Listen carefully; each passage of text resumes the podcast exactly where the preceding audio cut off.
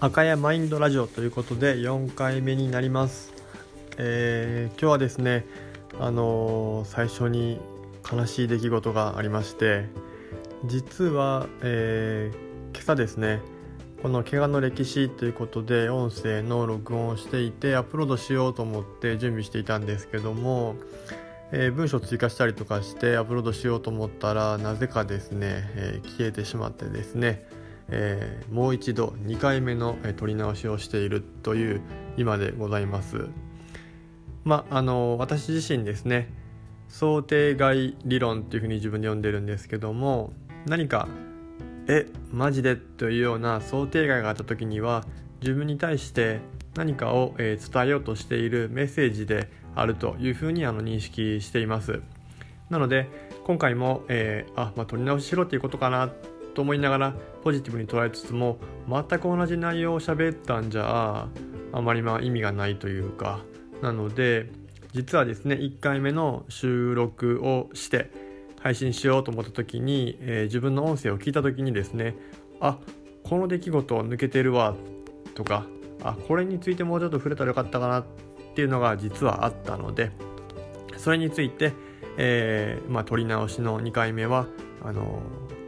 漏れなくというか合わせてお伝えできればいいかなというふうに思っています。ええー、今回のですね話は私自身が、えー、スポーツトレーナーになる前からですねもちろんスポーツをしていていろんな、えー、慢性的な痛みや外傷を経験しました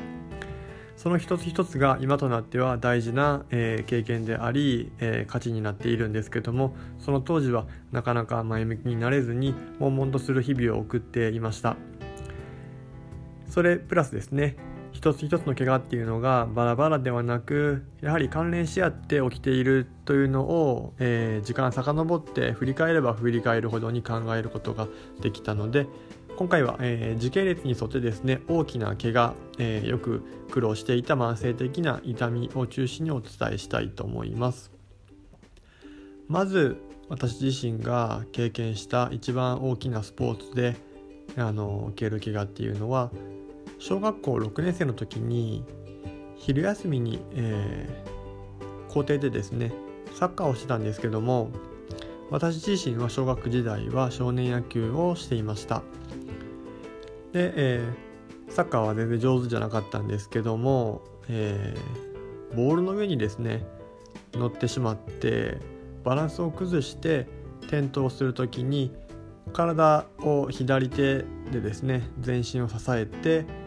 手首、えー、前腕の尺骨と頭骨という骨なんですけどもその骨がポキッと2つとも折れるという経験をしました。手をついて自分の手を見た瞬間に明らかに変形していて開放骨折ではなかったんですけどもそのまま保健室に行って病院で征服してもらってギブス固定をしてということで幸い手術はあのしなくて済んだんですけどもえー、卒業式をですね片手で症状を受け取るという、えー、なかなかあのできない経験をさせてもらいました。中学校に入ると私はバスケットボールをしていたんですけども体の使い方が悪かったのか、まあ、はたまたこれまでの、えー、左足の外反母趾もひどいんですけどもそういった影響もあったのか両膝のオスグッドシュラッタ病という成長痛ですね。あの膝のすぐ下の骨が出っ張ってくるあの痛みに悩まされて中学時代特に下級生の時には、えー、満足に練習ができずにステージから先輩たちの練習を見ているということがあの多かったなっていうのを私自身中学時代振り返るとあのその光景がすごく目に浮かびます。正座はもちろんですね階段の上り下りするのもあの苦労してなかなかその時、えー、地元でですね積極的にこう治療してもらえるようなあの病院とか施設っていうのにあの巡り合うことができなかったので基本的には、えー、安静、えー、まあ、悪く言うと放置ですね。病院でもらった、えー、テンションバンドって言ってもサポーターみたいなのをつけてるといくらかマシだったんですけどもなかなかそれつけるからスポーツできるというほどではなくかなり長い期間、えー、競技ができないという経験をしました。その後に大きな怪我をしたのは高校時代、えー、高校2年生の時にバスケットボールの、えー、試合中に相手の膝と自分の膝がぶつかって自分の膝の、えー、お皿が骨折するという、えー、経験をしました。でこの時に、えー、今後の医療に関わる上で非常に大事な、あのまあ、視点というのを自分自身が当事者として経験したんですけども最初に行った病院では、まあ、大丈夫ということで、えまあ、要は何も問題がないと。レントゲンとてもあの何もないから大丈夫ということでその後数週間普通に練習していました。なんですけどもなかなか痛みが取れずに、まあ、どうもおかしいということで違う病院に、えー、両親が連れて行ってくれてもう一度、えー、検査をし直すと、えー、お皿が骨折しているっていうのが判明して、えーまあ、即手術ということで入院して手術ということを高校3年生になる春時期に経験しました。このことをきっかけに医療というものに対する、えー、私自身の捉え方として、まあ、10代高校生ながらですねあの大人でも間違うことがあるんだなとか医療機関ってあの、まあ、どこも同じじゃないんだなということをあの感じました。でまた初期治療の大切さでその判断が、えー、早ければもちろん復帰するのも早かったので最後の、えー、まあ、インターハイの予選ですねに向かう時にも十分に練習ができていなかったので最後の試合にこう負けてもですねそこまでこう、まあ、悔しくないというかやりきった感がなかったのであのなんかああ終わっちゃったわという喪失感のままに終えたことをよく覚えています。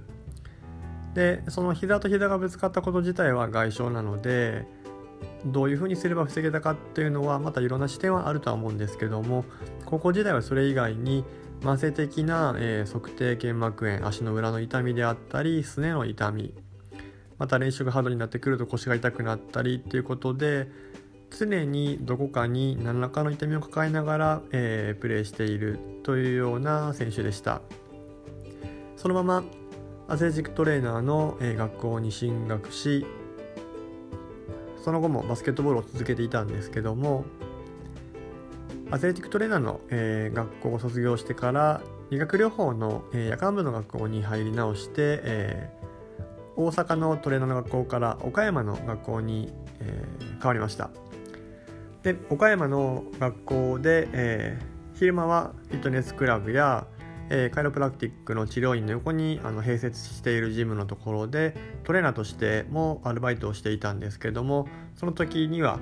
大阪のクラブチームでバスケットボールを引き続きしていました。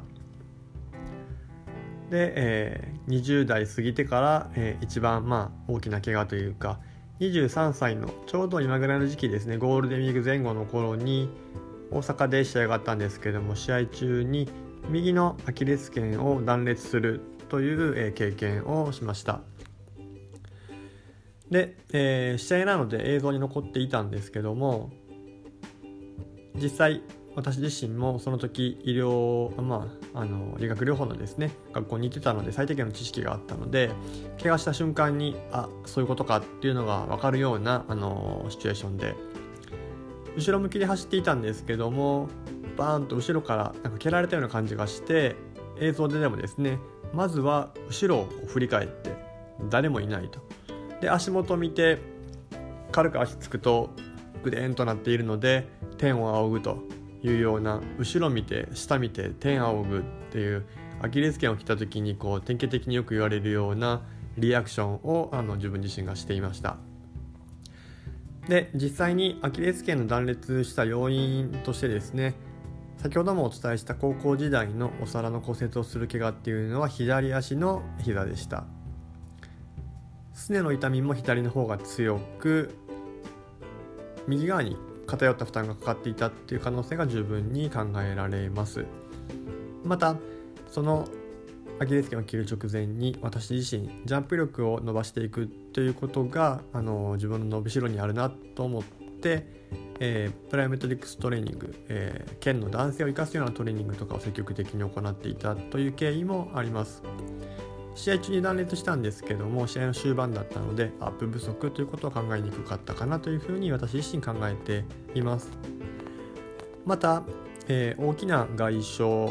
や、えーまあ、スポーツ障害としては先ほどまで述べてきなかったんですけども頻繁にですね足首の捻挫をしていたという、えーまあ、清歴があります。なので振り返ると手首の骨折オスグッド両足の外反母趾に両足の足首の捻挫その上に新スプリントと測定腱膜炎慢性的な腰痛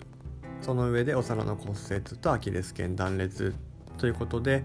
骨の怪我も、えー、腱の怪我も、まあ、筋膜の怪我も、えー、一通り経験したというような、えー、スポーツ、まあ、人生で。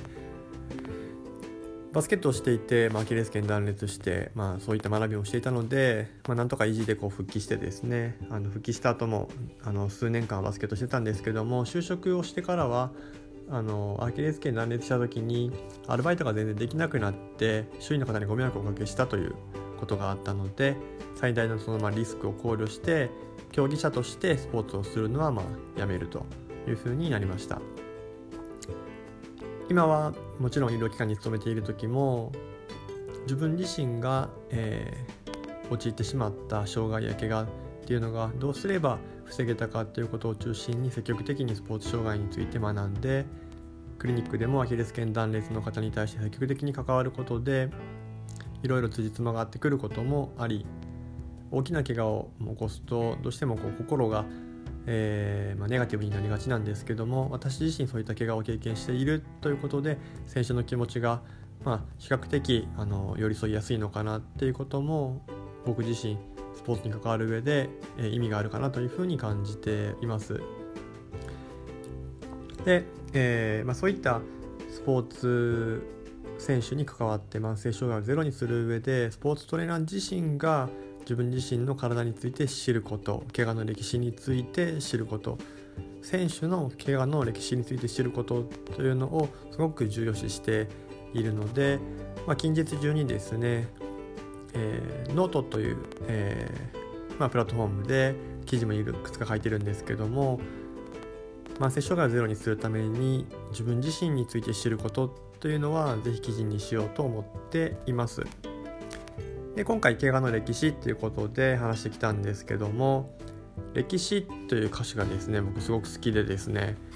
えー、数年前に横浜であったグリーンルームフェスティバルで生で見た時にですねものすごく話が面白くてで歌もすごくこもり上がって楽しかったのであえてこの今日は怪我の歴史の歴史をカタカナにしてるんですけどもぜひおすすめの曲をですね説明のところで、えー、YouTube リンク貼っておくので全然慢性障害と関係ないんですけどもあの聞いていただけたらいいかなと思います。では今日も最後までお聴きいただきありがとうございます。また、えー、次の、えー、放送をお待ちください。ありがとうございました。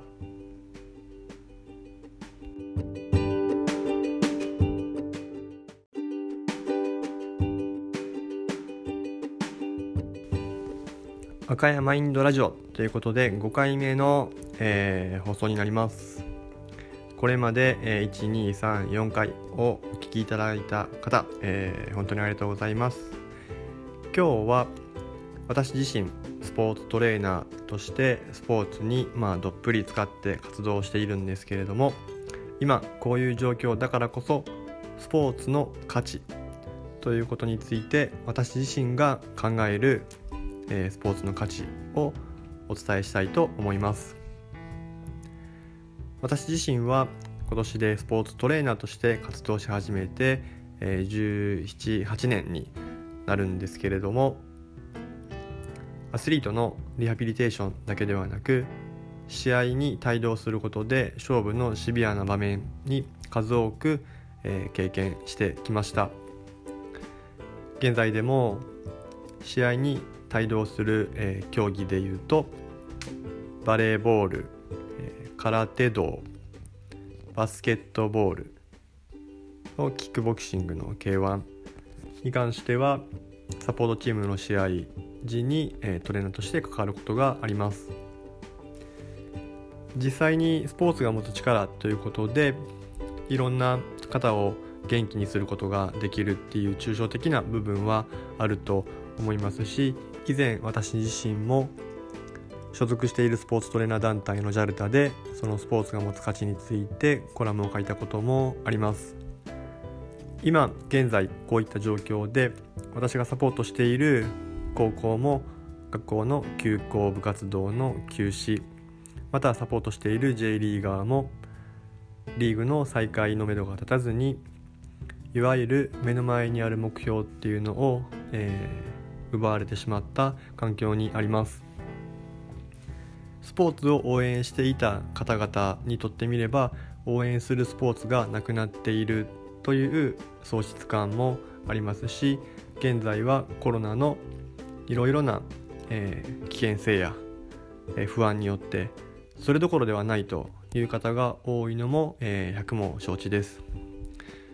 だからこそこういった状況で私自身スポーツに関わってきたことということがどういうふうに生きてくるのか生かしていきたいのかということについてお伝えしたいと思います。実際現在いろいろな SNS の中で各種プロスポーツ選手が自宅でできるトレーニングをさまざまな手法で面白おかしく共有する方もいればがっつりハードワークを共有する方もいてその発信力にやはりスポーツ選手が周囲に与える影響力っていうのは大きいなというふうに感じています。時代時代で社会を変えるメッセージを送った方っていうのは政治家だけではなくスポーツ選手もそういった存在になりうる存在だなっていうのは一番新しい、えー、ナンバー雑誌のナンバーですね、えー、ナンバーワンのことを特集してたんですけどもその内容を見ていてもすごく感じました。で私自身は特に有名な、えー、スポーツトレーナーではないんですけどもスポーツに関わってきたことで何か伝えることができるとすればそれはトレーニングの方法やストレッチの方法だけではなくシビアな試合の現場に向かう選手をサポートする上では緊張しないようにどのような、えー、ルーティンでメンタルマインドをコントロールするかあるいはピーキングをするか。またチームメイトと良好な関係性を保つためにどのような、えー、ディスカッションミーティングをしていくのかチームビルディングをするのか。スポーツは勝ち負けだけではなく部活動は特にそうなんですけども人間形成の舞台であったりとかいろんなチームであればそのチームビルディングが組織運営に、えー、転換されることも多々あります。実際に現在関わっているようなナショナルチームの、えー、コーチであったりとかあるいはそのチームに指導くださるメンタルトレーナーメンタルコーチの方々っていうのは企業に対していろいろな組織をまとめたり同じ方向を向くようにしたりあるいは同じ方向だけではなくっていい議論ができるような、えー、環境設定をしたりと。いうことでスポーツ以外の、えー、場面において活躍される方も多々おられます。私自身のことを重ねてお伝えするとスポーツにおいてやはり大事なことは自分自身がいい状態で日々練習試合に臨むこと。それは練習試合以外の過ごし方も大事であると。それが全て最後のコートにグラウンドに反映される。ということを強くこれまで活動していて経験しています。なのでスポーツをしていない方においても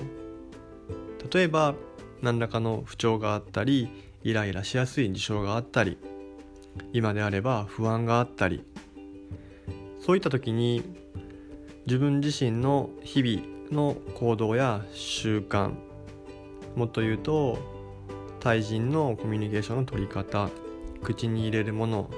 などを考えていくとどうして自分がそのような不安やイライラしてしまったのかあるいは不調になってしまったのかということを紐解くことができます。ハイパフォーマンスの舞台ではちょっとでも気になる体の部位やモヤモヤっとしたところが精神的にあると最大限のパフォーマンスっていうのは発揮しづらいです。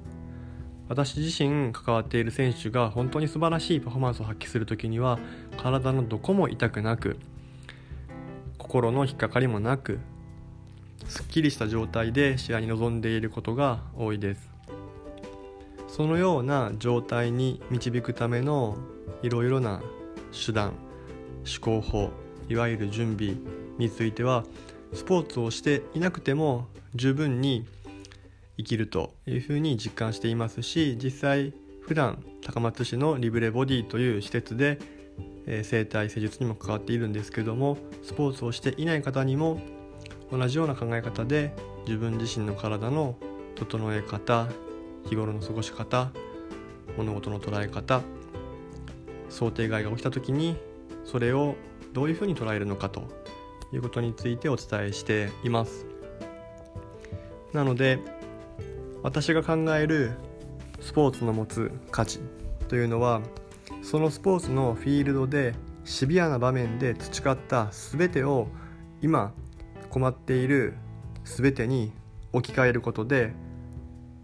取り組み方が随分と変わってくるのではないかなというふうに思っています。目標がないから全てを投げ出すのではなく一番最初にスポーツを始めたいなと思ったきっかけは勝ちたいからではなかったと思います。ただ楽しいから。それはボールを扱うのが楽しいのか体を動かすのが楽しいのか。それはチームメイトとコミュニケーションを取るのが楽しいのか。わからないですけども今一度スポーツをしにくい環境だからこそスポーツをして楽しかった時の記憶スポーツをして培ってきた精神力であったりメンタルの準備日頃の準備また最後に淡々とコツコツ日々に向き合っていれば向き合っているほど最後花開く時が来ると。いうのを私自身多くの選手に関わっていて強く感じています。なので私自身も今だからこそコツコツと自分にできること。赤山亮介としては自分にできることとしてはこのように自分自身が慢性障害を解決して心身の不調が減ってきてイライラしにくくなってきた今のこの過程をしっかりお届けすること。ということが自分にできることだというふうに思っています。なので引き続きこういった形で音声も配信しつつさまざまな媒体でマインドの準備体の準備日頃の過ごし方慢性的な不調の解決の仕方ということをお伝えしていければいいかなというふうに思っております。ちょっと抽象的な話が中心になってしまったんですけども勝ち負けだけではなくスポーツ部活動や試合をするだけではなくスポーツが持っている価値というのことについて今一度僕自身も考えて伝えていきたいなというふうに思っています。ぜひ、えー、いろいろな、えー、メッセージを送れればと思いますのでいろいろなご意見いただけると嬉しいです。今日も最後までお聴きいただきありがとうございます。